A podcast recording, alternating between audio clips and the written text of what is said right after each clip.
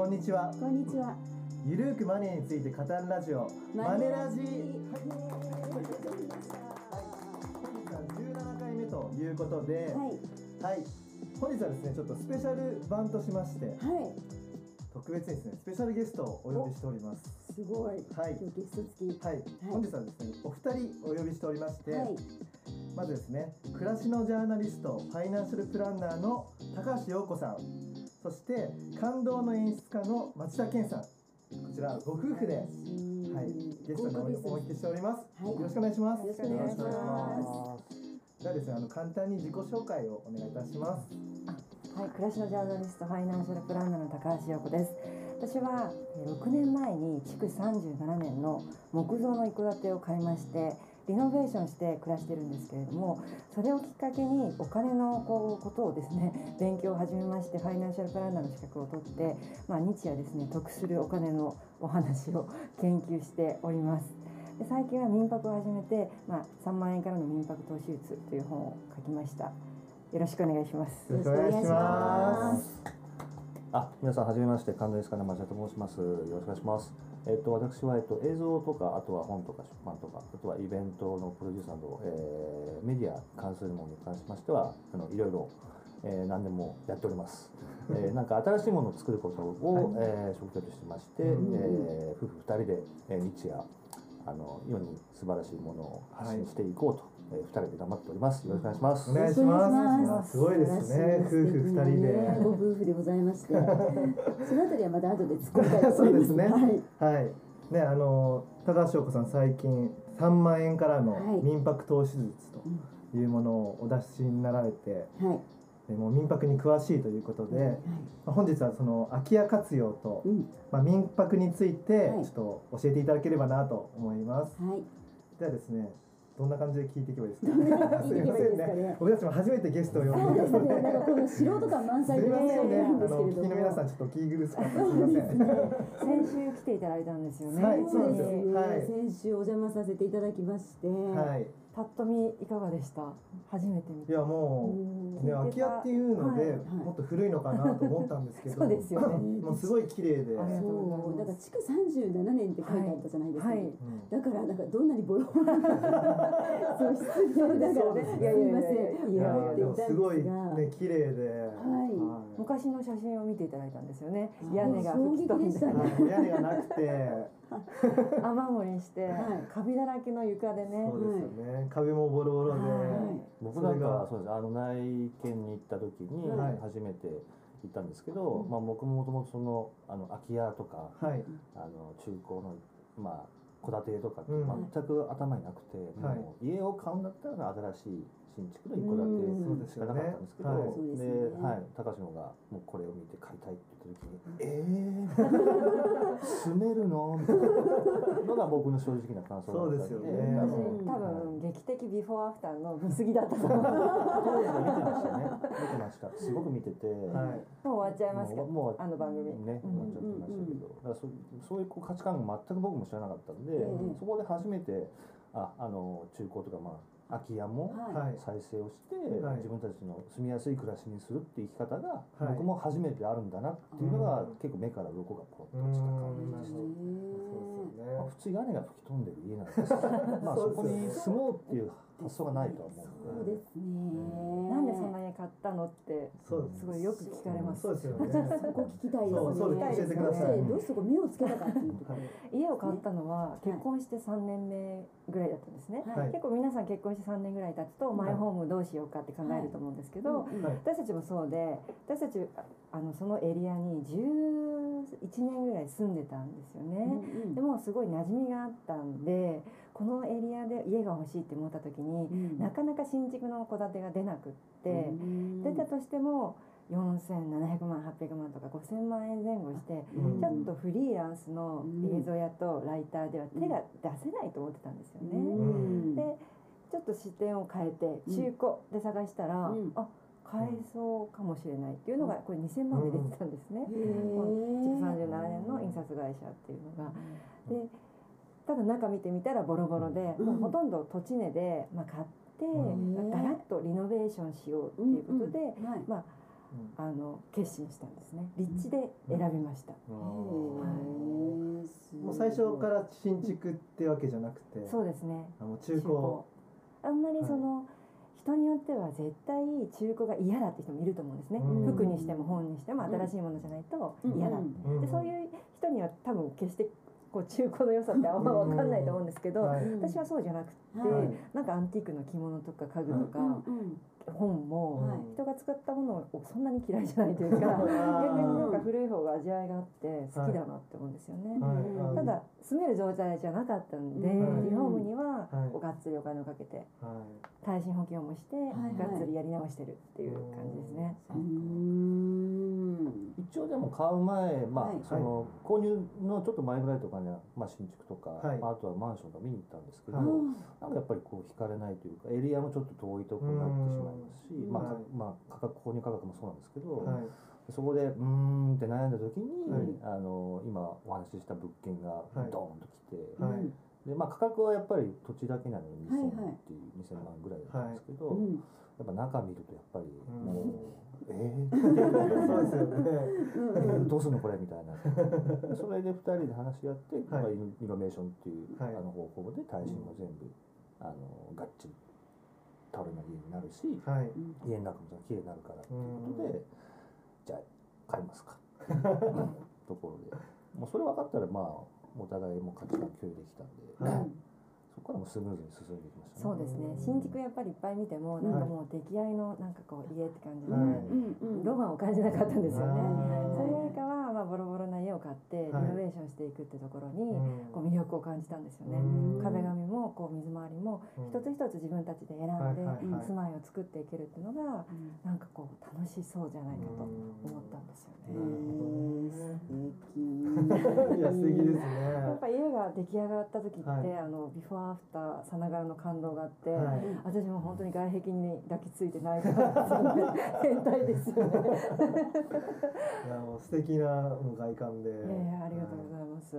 先日もちょっとフェイスブックで シェアさせて耐震補強みんなさんによく聞かれるのが、はい。そんな古いお家買ってもはい。大丈夫なんですか、みたいな。耐震とかシロアリとかって言われるんですけど、はい。ほとんど家をあの新宿で作ってるのと変わらないような工事をしているので、はいシロアリのあの駆除みたいなのをやっはてもらっていたりとか、はい。基礎工事も補強してもらったりして、はい。で私たちがリフォームリノベーションした半年後にあの311を体験して、はい。震度5強を体験してるんですけど、家は無事なんですよね。はい。全然大丈夫そうでしたもんねですので、はい。あの戸建ての場合、まあ、はい空き家を買って暮らそうと思う場合は、うん。やっぱりリフォームしっかりやられるといいかなと思いますね。うん今マンション買ってリノベーションされる方も増えてきてるかなと思うんですけど、うん。はい戸はい。建ての場合は耐震もやった方がいいかなと。うん。自分の好きなようにそうですね。あとは。あとはまあ僕も思ったんですけど2人でこうなんですかね未来じゃないですけど今後の暮らしのあ。要は変わり方とか、はい。うんそうライフプランをはい。やっぱ考えながらこう、うん。間取りとか、はい。そういうのが作れるので、うん。でも建てまああの新築がまあダメだってわけじゃないですけど、ええ。もう決ま当たり前に決まってるものですから、まあ僕らもこう2人で考えたら家族増えたらどうするとか、はい。あと動線がこうなった方がいいとかっていうのを2人でやっぱ話し合えたのがやっぱり大きかった。うんですね。そうですよね。それも自由にあのもう間取りとか変えられるのでそうか今は。そうですよね。じゃあ本当にライフプランのことを二人でそうですね。まあお金ももちろん大事なんですけど、はい。まあ、僕らの暮らしがどう変わるかっていうのはやっぱり夫婦で、うん。まあ、初めてじゃないですけど、まあ、はい。具体的に、はい。い今の住んでるお家をどうしていくかっていうのを話し合いながら、うん。あのリボあのリノベーションしていったのでそれはやっぱりすごくあのこれから買われる方も、はい。あの特に若いご夫婦とかだったらうん。いい、まあ、機会というか。うんただ家を買うんじゃなくて、はい。自分たちのこれからの住まいをこうプランニングじゃないですけどしてい。くっていうのが、すごくそれが私たちにとってもすごく良かったことですね一つとして。私たちのあれはこう空き家をリノベーションして、快適に暮らしてるってところで飽き足らず こんな暮らし方がいいよみたいなことを、ど。まあ、リフォあのセミナーとか本を出してはい。喋ったりするようになりまして、はい。その後にですね、はい私よりももっと激安で空き家を買ってる人たちがいるっていうのを見聞きするようになって、へ例ーえばなんか大田区とか足立区ではい。100万円台で一戸建てを買ってる。人100万円安いですね。大田区で。大田区でへー。100万円台ですね。でそれをリフォームして、賃貸に出してる人たちがいて、うん。それで家賃8万円とかなんか取れてるっていうのを聞いて、おー。えなんだそれすごいですね。すごいリターンで考えたら。すごいですよね。すごいですよね。すぐちょっとお金のことに換算あすいません。すいませんすごいですよね。すすごい。ごいですよねね。ただ私それはあの100万円からの空き家投資ってい。う前の本で取材させていただいて、はい。まあ衝撃をこう受けまして、あ取材してて私にはちょっと真似ができないなと思ったのが、はい。皆さんご自分でリフォームされたりするんですね。ー自分でですか？とかあすごくコストダウンするためのこうノウハウっていうのを知ってらしてはい。それはちょっと物書きとして生きてきた私にはうん。できなくてですね。ちょっと珪藻土塗り体験とかはい。参加しただけでもうクラクラしちゃって。器用な方器用ですよねあとは床のフローリングをこうなんかこう貼ったりね。僕もやったんですけど、うん。もうちょっと貼っただけで「まあ、先生」みたいな「これずっとやるのか」みたいな。皆さん好きでやられてるんでもう大好きでやって多いんで、はい。みんなこう出来上がってもやっぱ楽しいんですよね、はい。自分の手作りで。床も壁も、はい。で壁も珪藻土も、まあ、はい。こういうふうにこう綺麗なのがいいんですけど、ちょっとやっぱ自分たちでやるんでこうなんですかちょっとこう、うん。なんか凹凸が出るんですけどそれもまたなんか味が良くなって。手作り感がっていうのがはいやっぱ僕も見て分かったんですけど、うん。あなるほどねと思って、それも逆にやらされてないので、うん自分たちで楽しんでやってる方が多いので、あみんなこう手伝いに来てくる方もいらっしゃってで、はいみんなでこう力を合わせてじゃあ切切ったりとか、はいはい。塗ったりとか、そういうのが好きな人にはねそういうのが好きすな人ごい向いてますよね。本当に向いてますよね。でその取材の中で今度はこう民泊っていうのが今熱いらしいっていうのをはい見つけて、はいはい。なんだそれと思って、なんだそれと思って、はいで去年の春にですね、はい。あのすでに民泊をやっている方を、はい。まあ囲んだ勉強会っていうのを企画したんですね。おそーの方は桜の時期に始めて、はい。始めて2週間も経たないのに、はい。20万円の売り上げの見込みが立ったっていうんですよおね。10万円。すごいですこうね桜の花見のシーズンって観光客がすごい多くって、宿が取れないからはい。民泊に流れてくる、うん。Airbnb っていうサイトに流れてくるっていうのを聞いて、はい。その勉強会で聞いたことってあを元にですね私たちもちょっとサイトを立ち上げてみようと思って、うん。Airb に登録したんですね。Airbnb で登録自体は Facebook に登録するような感じで名前を書いて、は メールアドを書いて、はい。なんか一軒家あったら一軒家とか、まるまる貸しあのかああの貸し切り。とか、はい。まあ、チェックを入れていく。20分ぐらいに登録できるんですよね。うん。でこんなんで来るのかなとか思ってたら、はい。30分で3組から問い合わせが来てて。しかも3日後の週末。へすごい。すごいと思って。れですよね。Airbnb は英語で登録あする感じですよね。ただ、はい。あの母国語日本語で書いておけば、はい。あの現地の人たちは現地のサイトの言葉で見れるあのでそうなんですね。自動翻訳してもらえるんですね。ああへー。じゃあ英語できない方もはい、日本語で書いてやってる方もいらっしゃいます。そうですね。英語最初の手続きはちょっとそうですね。大変なんですか？英語ができない。で私たちもそんなできるわけじゃないんですけど、はい。Google 翻訳であの、あ翻訳してもらったりして、あはい。は いコピペしたりしてやってるんですけど、あはい。家まではそうですね、まあそうですね、マップを書いたりしてはい。はい。送ってるんです。うん。送ってますね。うん。でもあまりに問い合わせがすぐ来て、はい。私たち怖くなっちゃって、はい。一旦クローズまあ怖いですよね。あ一旦クローズしちゃったんですか？一旦クローズしあのエアビーって登録したての時って上、はい。検索上位に上がってくるので、あその時にこうもう予約をいっぱい取っとくといいとか、はい。い、ろいろあるんですけどね。まあ、いざ来たとなったらびっもう二くりしちゃった人でビビっちゃって、はい。えーどうしようみたいな。で閉めたんですけど、はい。そのあのうちの物件の、まあ、セッティングを手伝ってくれた女性の方がいるんですけど、はいその方が、もうそんなの閉めなくていいわよみたいな。感じでもうもったいないって言ってもうパチンコ屋行って、はい。パチンコの玉で出るのに店から出ちゃうと一緒だよなるほど。わかりやすいですそんな楽しいのに。で急遽オープンをして、はい。最初のあのゲストさんを迎え入れたらもうすごいいい方が、あー。スイス人の方だったんです男性の方あ男性の方。はいえーおいくつぐらいですか？えっ、と30代前半ですね。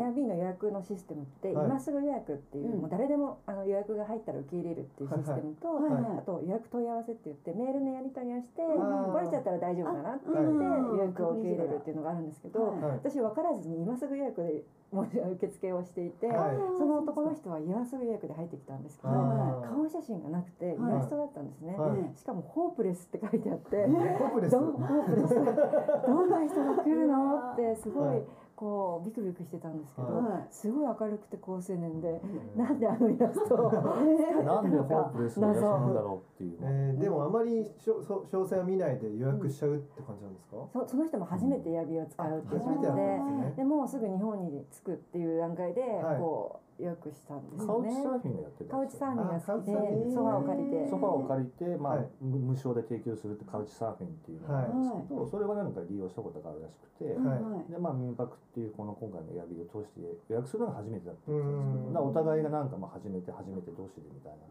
感じだったんですけど、はい何ももう問題なくってういうか、ん。でちょうどその時にあの地元で桜祭りまあさちょうどそうですね。あの桜の季はい。節でお花見の,、あのまお祭りがあったんで、はい。じゃあ行こうかっつって言ったらすごい喜んでて、はい。へ特にあの何でしたっけ？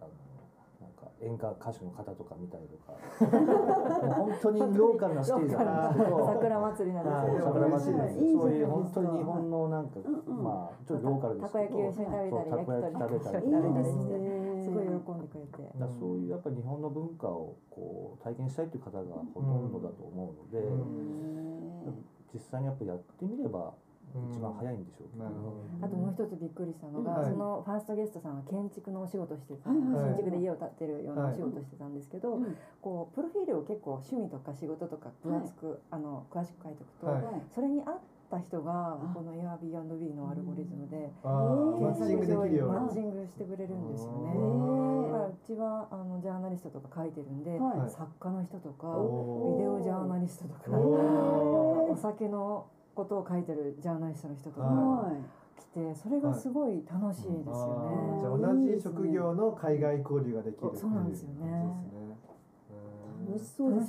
そうですね別の人は起業家育成の,、はい。あのお仕事されてる方は、うん。MBA を持ってる人たちが6割ぐらい来るとか言っていて、ううちそういう人一人も来たことないんですけど なんかそれぞれにこうマッチングが、うん。あのうん。されるのがあって面白いんじゃないかなと、それが実際にそのゲストの方がうん。泊まった時に、はい。あのビジネスの話になって、お互いであホストさんとゲストさんが、はい。お互いでビジネスを立ち上げたっていう例えも、ああるんですかあそうなんですか？へーいいですね。こういうことやるやったら面白いんじゃないって話になって、うんうん。でもう海外と日本でやり取りしながら、うんなんかもの作ったりとかっていう。すごいですね。ビジネスまで生まれちゃってるんですね。だからシェアリングエコノミーっていう言葉じゃないですか、はいまあ、あれの、まあ、要はまあビジネスビジネス版じゃないですけど、うんうん。そういうのがあのエアビットが民泊通してやってる方もいらっしゃるので、うん。まあ、一般的に民泊ってすごくちょっとあまりよ良くないっていうイメージが今そうですね。出てきてるんまだイメージありけどますね。多分そういうことをこう、うん。まあ、先入観としてはまあ捉えるのもまあ大事かもしれないですけど、はい。そうじゃない側面もあるよっていうのを実際にやってみて僕らも、うん最初はちょっとやっぱりこう ちょっとディフェンシブになって守りに入ってたんですけど、はい。やってみると、はい。どんな可能性があるんだなっていうのが、こう身をもって体感したっていうのがこう感想が一つあります。ね。外国人の方もこう日本が好きで日本の家に泊まりたくて来てる方が多いので、はいあのい。い方が多いというか、うん。本当に楽しんでいってくれる感じがするんですよね。トラブル全然ないですか？今のところないですね。ないですよね。やっぱ、あのハウスルールをしっかり書いていくっていうのが大事で、うん。例えばタバコ吸っておいてあの欲しくない時はあのノンスモーキングとか。あと一番トラブルで多いのがゴミと騒音問題っていうのが民泊のトラブルで多いので、はい。そうならないように8時以降は静かにしてねとかパーティーはしないでねとか、あのゴミの出し方って外国人の方には難しいと思うので難しいですね。ドアの前に出しておいてもらって、はい。後の仕分けは私たちでやるようにしてるんですね。ちゃんときっちり分かってはい。わけで出してくれる方多いですよね。ええあそうなんですかすごいマナーが結構もうプラスチックと、はい。あの要はペットボトルとか、はい。缶はこのに入れて、はい。燃えるゴミはこっちに入れといてって最初はあんま期待しなかったんでちゃんとわか、分けて、ええでまとめて出してくれる方がほとんどいます。音に関しても夜中はもう全然音が、うん。まあ いきなり踊り全然いきなり踊り出したりとか 多分六本木とかなんか渋谷とかで、あそうですね。あの楽しくやって。飲みたいとか騒ぎたいとかって。言ったら六本木行ったらいいよってなるほどなるほど。で六本木行って朝まで帰ってこない人も帰ってこあない。荷物置いとくだけみたいな感じですよね今まであれですよねカウチサーフィンっていうのがあって、うん。最近 Airbnb が出てきて、うんうん。でその両方のサイトを使ってホームステイを楽しんでる方が多いっていうそうで感じですね。ねそうですね。うん。さらにその先はもっとあのじゃらんとかこう、はい。ブッキングドットはい。はい。JP とかその旅行会社のサイトに登録できるようにはい簡易宿舎の免許を取って、はい。まあ大々的に民泊やりたいっていう方も今は増えてますね。うんじゃらんとか乗ったらいいですよね。そうですよね。ホテルと同じような感じで集客できますからね。うんただ一般のお家のはい。空き家とか空き部屋を貸す程度であれば、うんまあ Airbnb で私は十分かなっていう気がしていて。あのそれだけ集客力があるっていうのと、と使い勝手がいいんですよね。デザイン会社が作っているサイトっていうのって、うんあの創生に優れているので初心者でも登録しやすい使いやすいっていうのがありますよね。うんじゃあもう今後はもう Airbnb を使ってみんなが民泊やりたい。空き部屋とか空き家がある人たちは。いあとはまあよく僕らも、まあ、最初僕らもそうだったんですけどおもてなしどこまでしたらいいのかっていう。ずっと家にいなきゃいけないのかっていうことも、うんまあ、はい僕らも疑問に感じたんですけど、はい。基本的にでも泊まりに来るゲストさんははい。もう朝大体もう7時とか8時ぐらいにあのはい。観光しに行っちゃうのうんで、あで夜は夜でもう8時9時とかに帰って基本的にもう家にいないので、はい。い、いというかまあうん部屋にいないので、はいもうおもてなしをするためにずっと家にいなきゃいけないってことないあそこはほとんどないですね。はいー付け切りはなくて。付け切りはなくて、はいなんかあったらもうメールメールで。でもうやり取りするっていう人がほとんどなので、なるほど。最低限のおもてなし、まああのまあ、鍵を渡すので渡すとか、はいあとはなんだろう洗濯はい。洗濯機使いたいっていう人には使っていいよとうちもそうなんですけど、はいその辺のこうフレキシブルに対応できるので、うん。もうずーっともう部屋にこもってもうゲスト大丈夫。そういうのはない。ないですね。僕も最初そうだったんですけど、はい最初は気になっちゃう。最初気になっててそう。ですよね今日どこ行く今日どこ行く。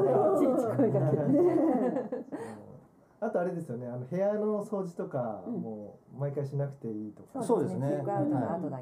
チェックアウト。例えばまあ1週間泊まるんだったら、うん。あのチェックインする時の前にうん。掃除しといて、うん。でずっと部屋にステイしてる時には僕らもノータッチで、うん。でチェックアウトしたら次の,、あのゲストさんが入る間にうん僕らが掃除をするだけで、うん。最初僕なんかちょっとこう一日一日でこう、はい。しっかり掃除したら、はい。もうそれやらなくていいよ大丈夫大丈夫、だからそのカードのおもてなしじゃないですけど、ゲストの方は全然いいよ。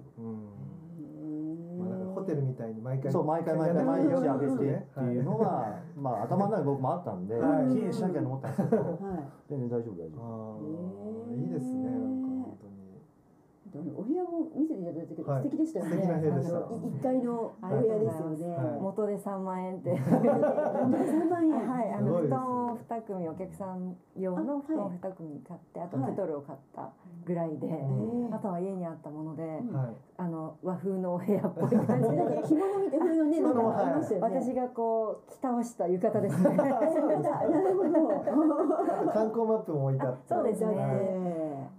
今区役所とか行けば、はい。無料であ。あのもらえるんですよね。はい。東京のガイドブックとか。って英語のものとか中国語のものとか。はい。でそこら辺をもらってきてうん。並べておいたら、あのうちに泊まってくれる人がどんどん追加してくれて、はい。いろんな場所のを置いてってくれてなんかすごい分厚く今だから渋谷行ったら渋谷のマップそをう、ですね。あの英語とはい。中国語のはい。マップをもらってきて、はい。でうちに使っていいよみたいな感じでどんどんどんどんこう積み重なってます 僕らも最初あのちょっとこう冊子を買ったんですけど東京のガイドブックを買ったんですけど、はい。はい。それよりもなんかゲストさんが置いてもうどんどんどんどん中国語韓国語、はい。英語かな、はい。なんか3つの言語で。うん。浅草渋谷なんか六本木みたいな、はい。どんどん積み上がってったんで僕らも何もする必要ないっていう、そういうゲストさんがやっぱ多いので、うん。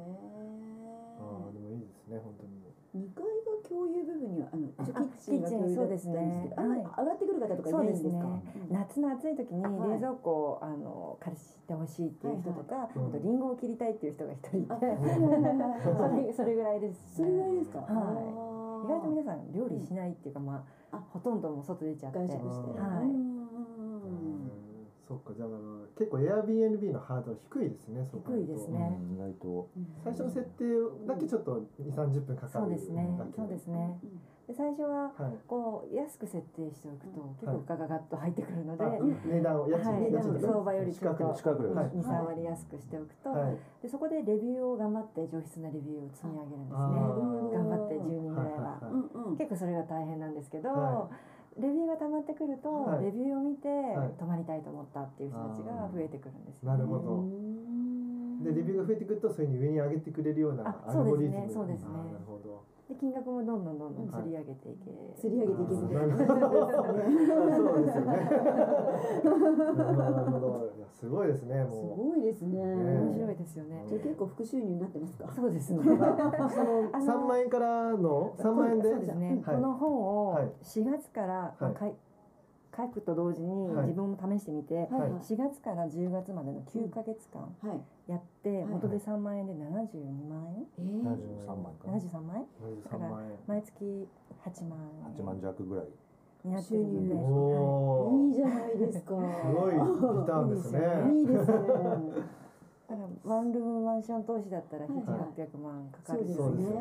毎月8万もらもらおうと思った。ら、そしたら元手が低くてはい。できるので、はい。これはお部屋が余ってる方にとってはすごいいいですね。うん。空き家がいっぱいあるような地域にもぜひおすすめしたいですね。すごいですね。うん。すごいですね。三万円で七十三万ですか？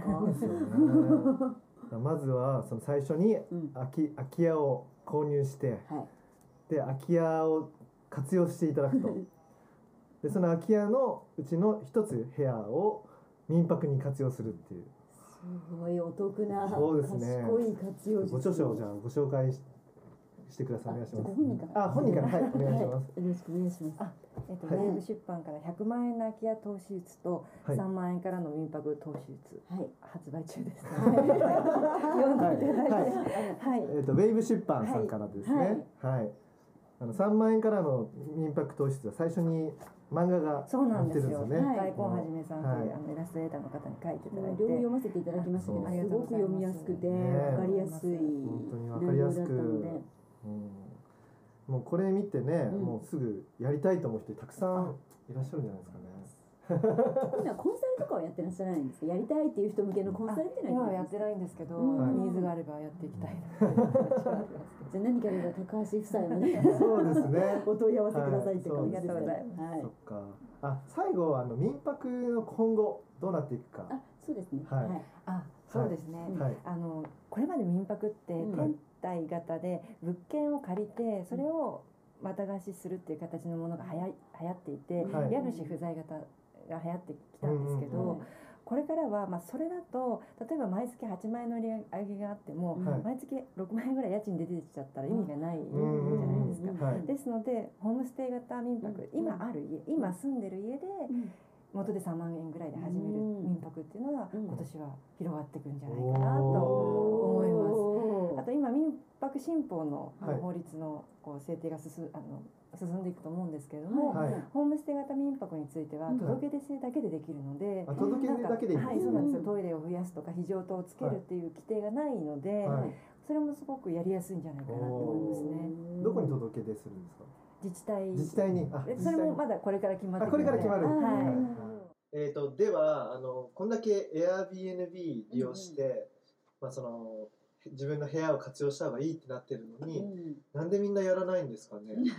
やっぱり外国人旅行者に対するはい。警戒心みたいなのが警戒心。がすごいかなと思いますね。それはトラブルがあるんじゃないかとあトラブルか、あとうんメディアの影響ともうんニュースで悪い報道を見て、はいうん。悪いことに部屋が使われるんじゃないかと思われる方が多いのかなっていう印象がありますね。はい。逆にやってる人たちはうん。海外旅行がすごい好きで、はい。外国人とどんどん触れ合いたいっていう人はいはいがはいはい。家を開いてはい。始めてるっていう人が多いですね。あー。あじゃあ海外旅行とか経験した方たちはうん。使ってる、そうですね。自分が空き家を提供しようってしてるってことですか？そうですね。そうそういう方が増えてきている感じが。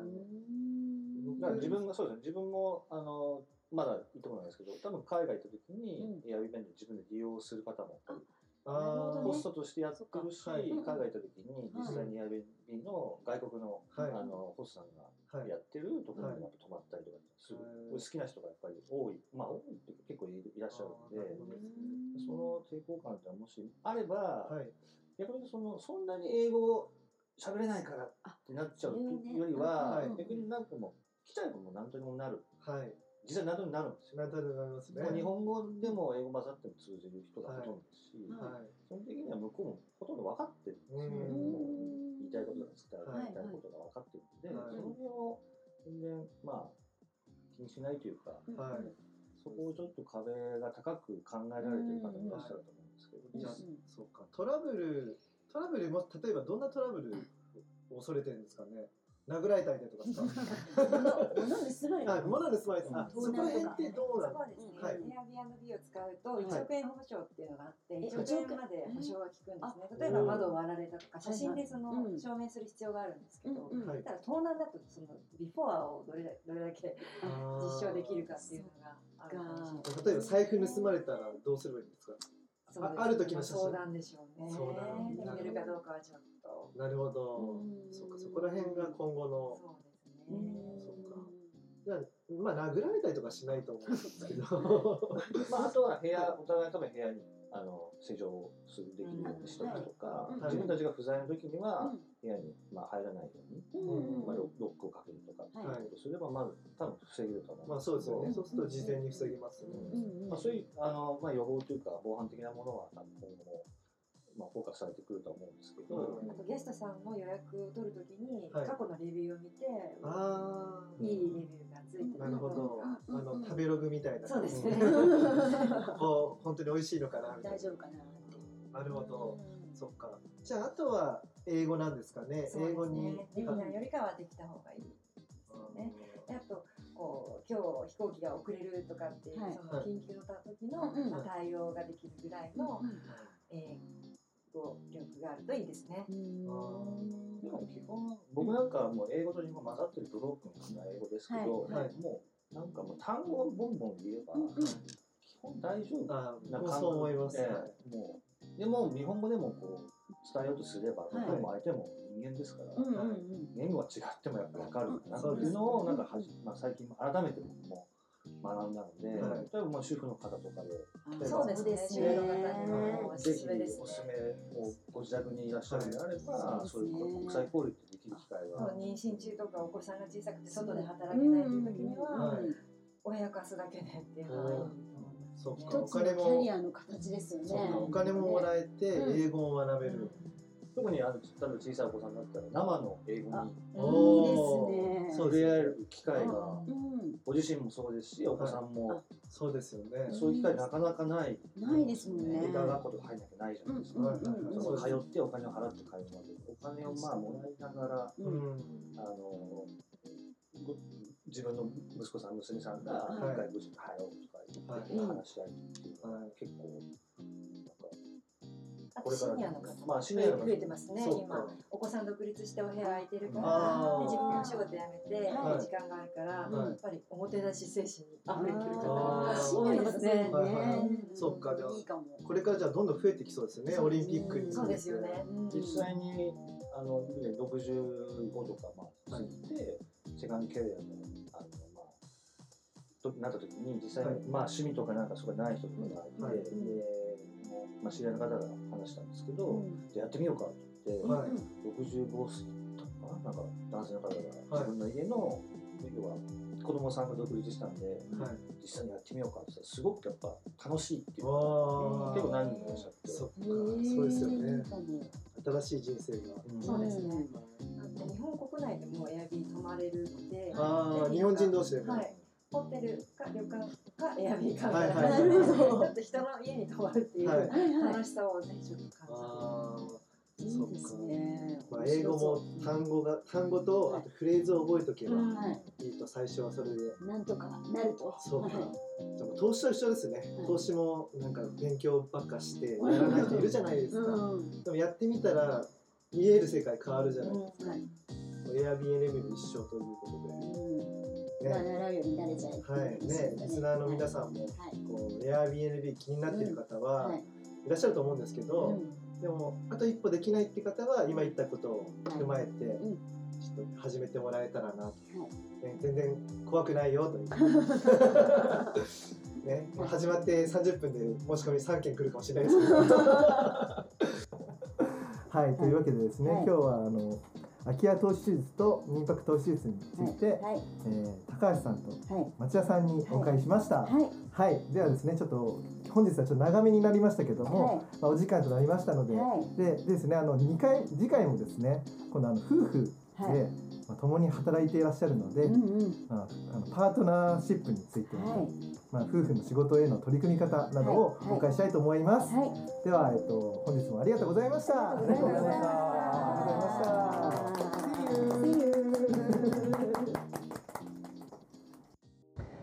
この番組では皆様からのご意見ご感想をお待ちしております宛先は info アットマークマネー &you ドット jp info アットマーク money and you ドット jp までお寄せくださいこの番組はマネーユー頼藤大輝高山和恵制作リベラミュージックでお届けしました。